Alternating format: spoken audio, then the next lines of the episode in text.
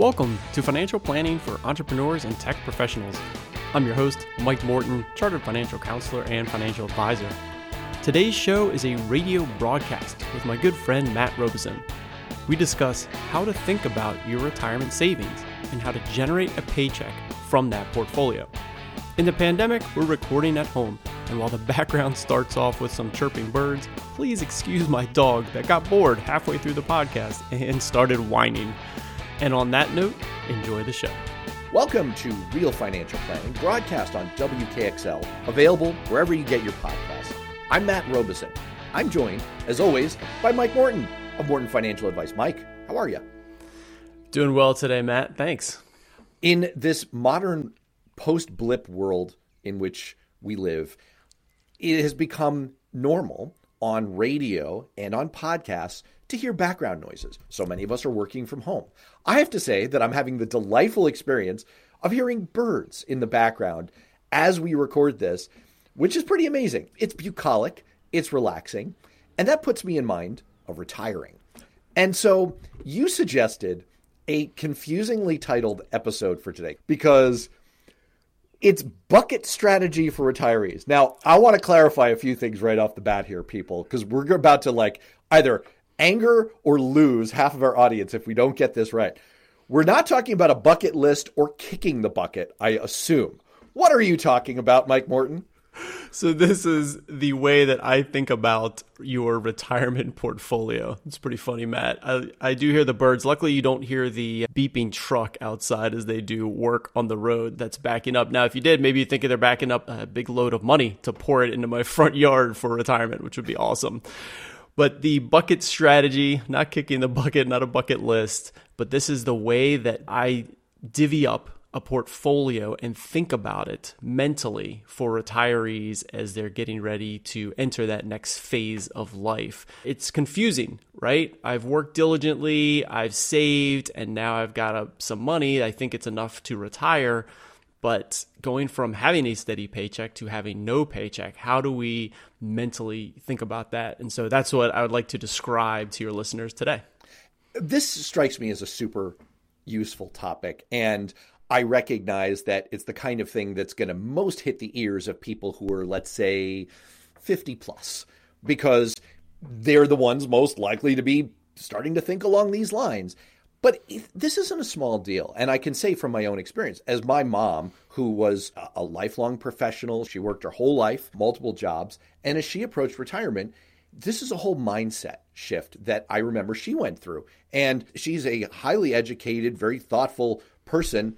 And it was a big change for her. I remember her describing to me, maybe I should get an annuity because I need to have an income. I need to get a check. My whole life, I've gotten a check. I've gotten paid. What is life like if that isn't happening? So, this is not a small deal. I know from my own personal experience, there are lots of small ways that you can mess this up, or you can maybe set yourself up a little bit better. So, super useful topic now that we've clarified that we're not talking about kicking the bucket. So, how do you help your clients, those who are getting ready for retirement, to think about the money they've saved and what to do next? Yeah. First, it's congratulations of working for decades and saving and investing diligently over time and coming up with some money, a portfolio of investments and money that hopefully is enough to secure retirement or that next phase of life, whatever you're interested in doing. So that is amazing hard work for a long time. So congratulations are always uh, important. Then I think of two things. One, how are we going to actually translate that money, those investments, into a paycheck, whether it's weekly, monthly, yearly? How are we going to get in there and figure out where the money's coming from to be able to spend it throughout those retirement years. So those are the, the technical. And then the other is a high level. All right, how do we think about the overall portfolio? So that's the one I'm going to start with, and that's where the buckets come in. I think of the overall portfolio that you have saved an investment that's ready to fund your retirement in three buckets. The first is what you are going to use in the very immediate term, the next one to two years. And Matt, if we need that money for the next one to two years, I pretty much want that in cash. I don't want it invested. I don't want it to go up and down. We are going to spend that this year, 2021. We're going to spend it next year, 2022. That just needs to be in cash so that we can have that available as we need it. That's the first bucket, one to two years of spending. The next bucket is an intermediate, those next, say, three to seven years. Okay. So from years three to seven, we need some monies available, right? And we know the markets could be volatile within that time frame. So we may not want to go in with all kinds of investments in the US market or international stock market. Those could be down for three or four years. That has happened in the past. So we want pretty stable funds. So maybe some bonds, maybe a mix of bonds in that bucket so that it's growing a little bit. We might have a little bit of inflation, but we know that money is going to be around. Then finally, in the last bucket, anything for five to 10 years plus. That's going to be dollars we're going to spend five years from now, or dollars we're going to spend 10 years or 20 years from now. Those could be in more volatile investments in the stock market because we know we're not spending those for quite a while. So that's how I mentally break up a single portfolio into those three buckets. And it helps people really understand oh, yeah, I need that money for the next one to two years. I know the money's in the medium term should be pretty stable, and then money for further out can be more aggressively invested. So, I want to ask something that isn't strictly about technical details of financial planning. I want to ask about what you do because it's always struck me that people who are financial advisors go through a tremendous amount of training, schooling, study to understand the technical financial aspects of different investment vehicles and economics and a lot of mathematics. But a lot of what you do day to day is actually applied psychology. You're helping people, a friend, a marriage. We should do an episode, by the way, on what do you do if two spouses have very different financial strategies. That would be awesome. And what we should do is we should bring in a couple that doesn't agree on this and have them go at it. Matt, maybe we could just have you and your wife show up for an episode. You know what? do that. We've solved the problem that I I do the financial planning and I basically just do whatever you tell me.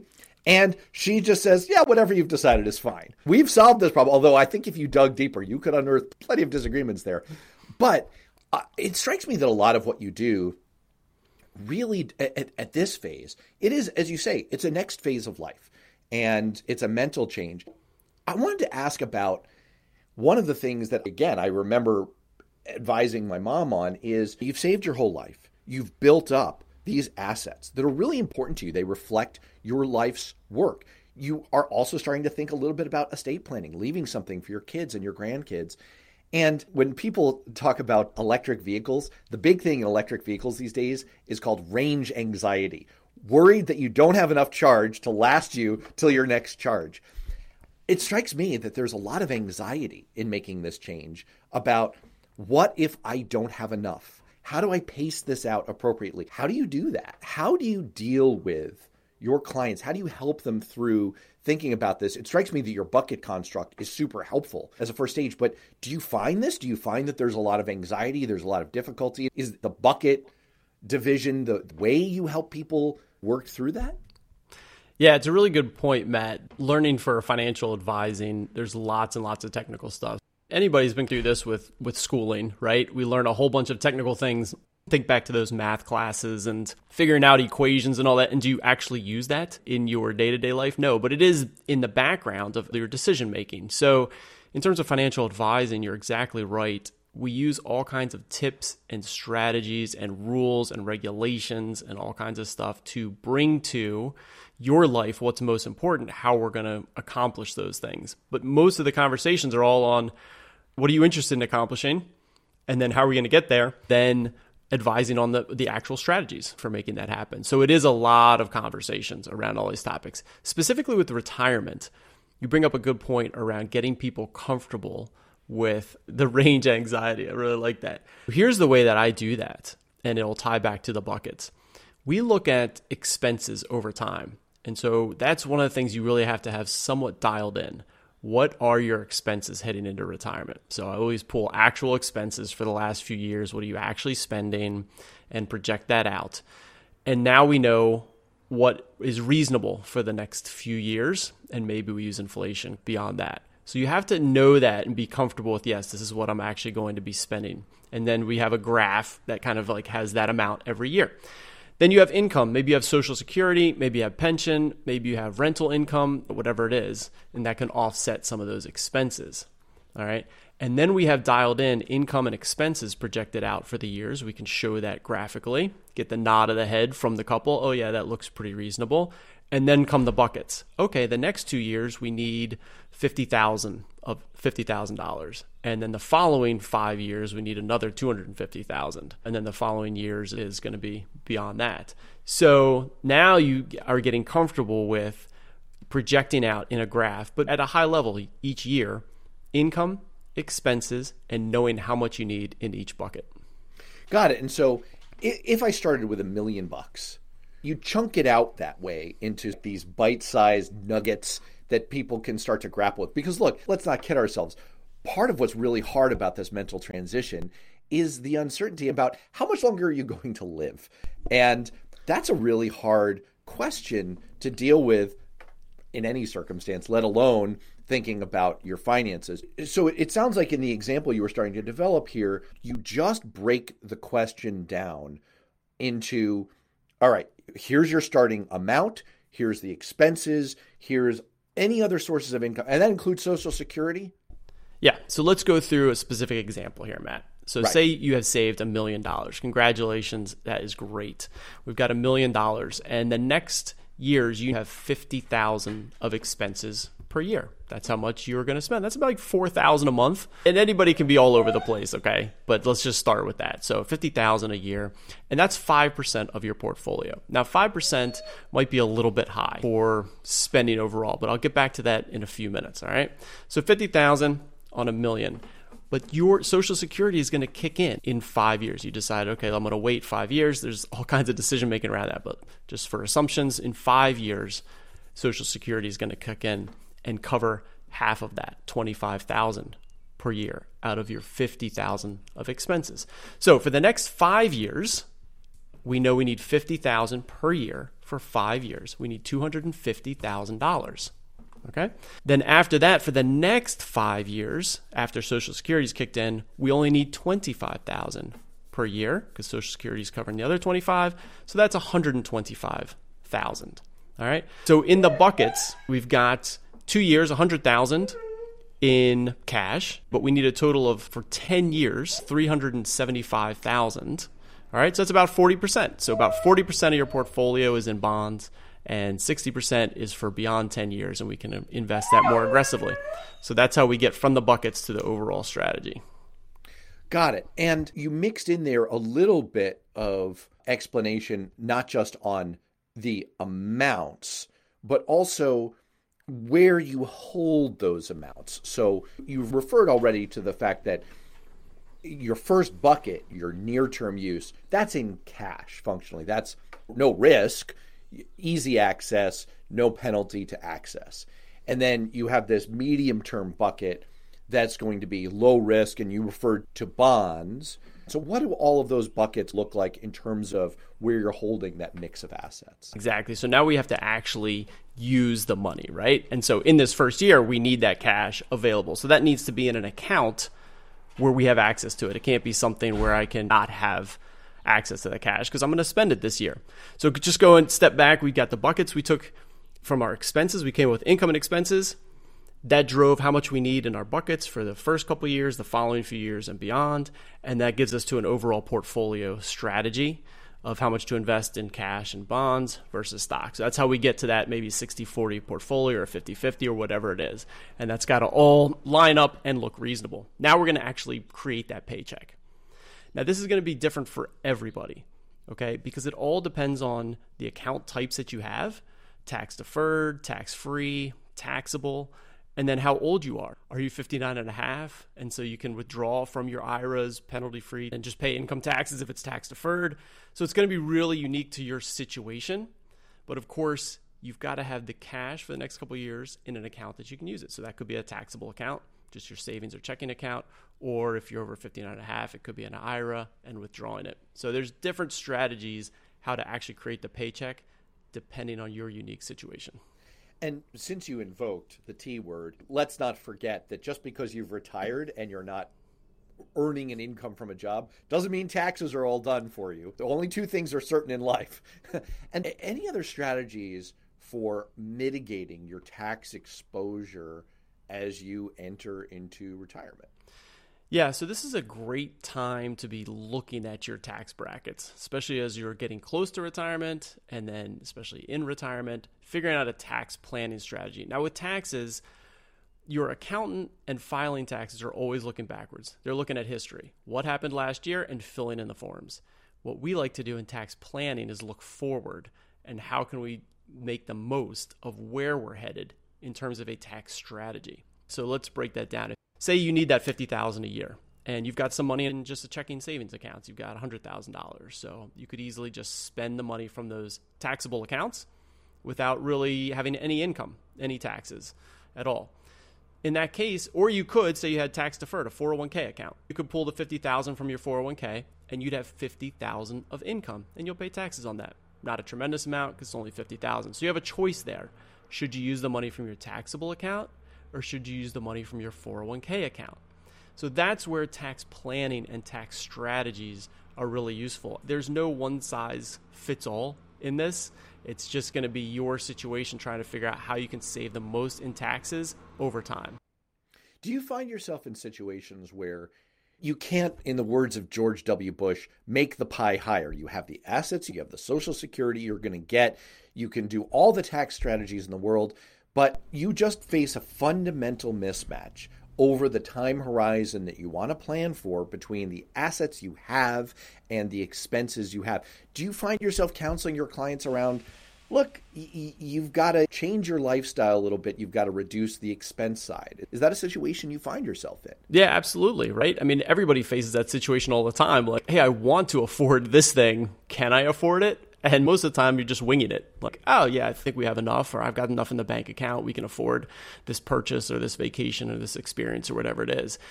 So that's fine on a year to year basis to wing it because you sort of know how much money you have and your savings or fitting into your budget, you kind of sense of, yeah, we can afford this. But when you're projecting out 5, 10, 30 years of retirement, that's where the mind can play tricks on you and it's very hard to know. And that's why a lot of retirees are come into financial planning uh, or get some advice right? because it's hard to project out and you want to be really sure. You only have one chance at this if you quit your job.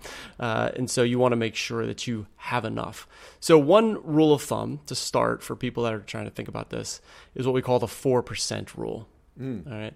And the 4% rule is just a rule of thumb. I, you know, I don't want to put too much weight behind it, but it's just a good starting point. And it means that you can spend 4% of your portfolio within a year, and that should sustain you for about 30 years. There's a lot of research done around this. So if you had a $1 million portfolio, that's about $40,000 that you could withdraw from that portfolio and be able to spend that. Uh, it goes up with inflation, so there's all kinds of statistics around it. But it's a good starting point. Take whatever you want to spend per year, multiply it by 25, and that should be about a portfolio that you would need in retirement. That's super duper helpful, actually, because just so I have that, what you're saying is if you withdraw that 4%, again, a million bucks is a nice round number, so you're withdrawing 40,000 once you factor everything else in, the inflation and the rest of your portfolio is going to continue to grow in whatever mix of investments you have.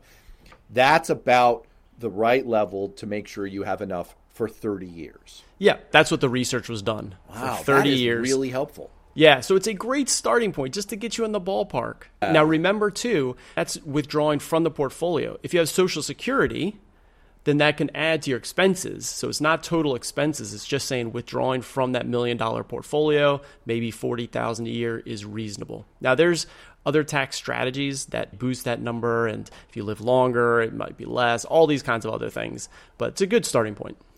Well, speaking of which, you're always a fount of great weird tricks and other ways to think about things. Anything we haven't covered that kind of fits into that category? Yeah, the one thing I want to mention, I said earlier, you could take the 50,000 per year from your taxable account or you could take it from your tax deferred and have 50,000 of income. And you just have to figure out which is a better tax strategy for you. What's mostly going to be a great strategy is if you are in the years before your required minimum distributions at age 72, so you don't have to take it from your 401ks or your traditional IRAs.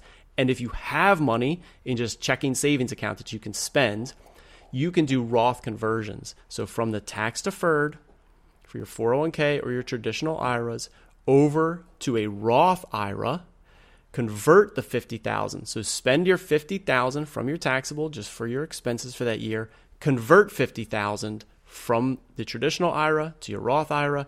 You'll pay taxes on 50,000 of income. That's how it works. But now that 50,000 is sitting in a tax-free account forever with no RMDs. You can do that every year for a number of years if you retire before those RMDs. And those systematic Roth conversions are typically a great strategy. And I imagine this is all about tax consequences. And we've covered a lot of this before about pay taxes when you're in the lowest bracket that you possibly can and, and just take advantage of where you are in that cycle.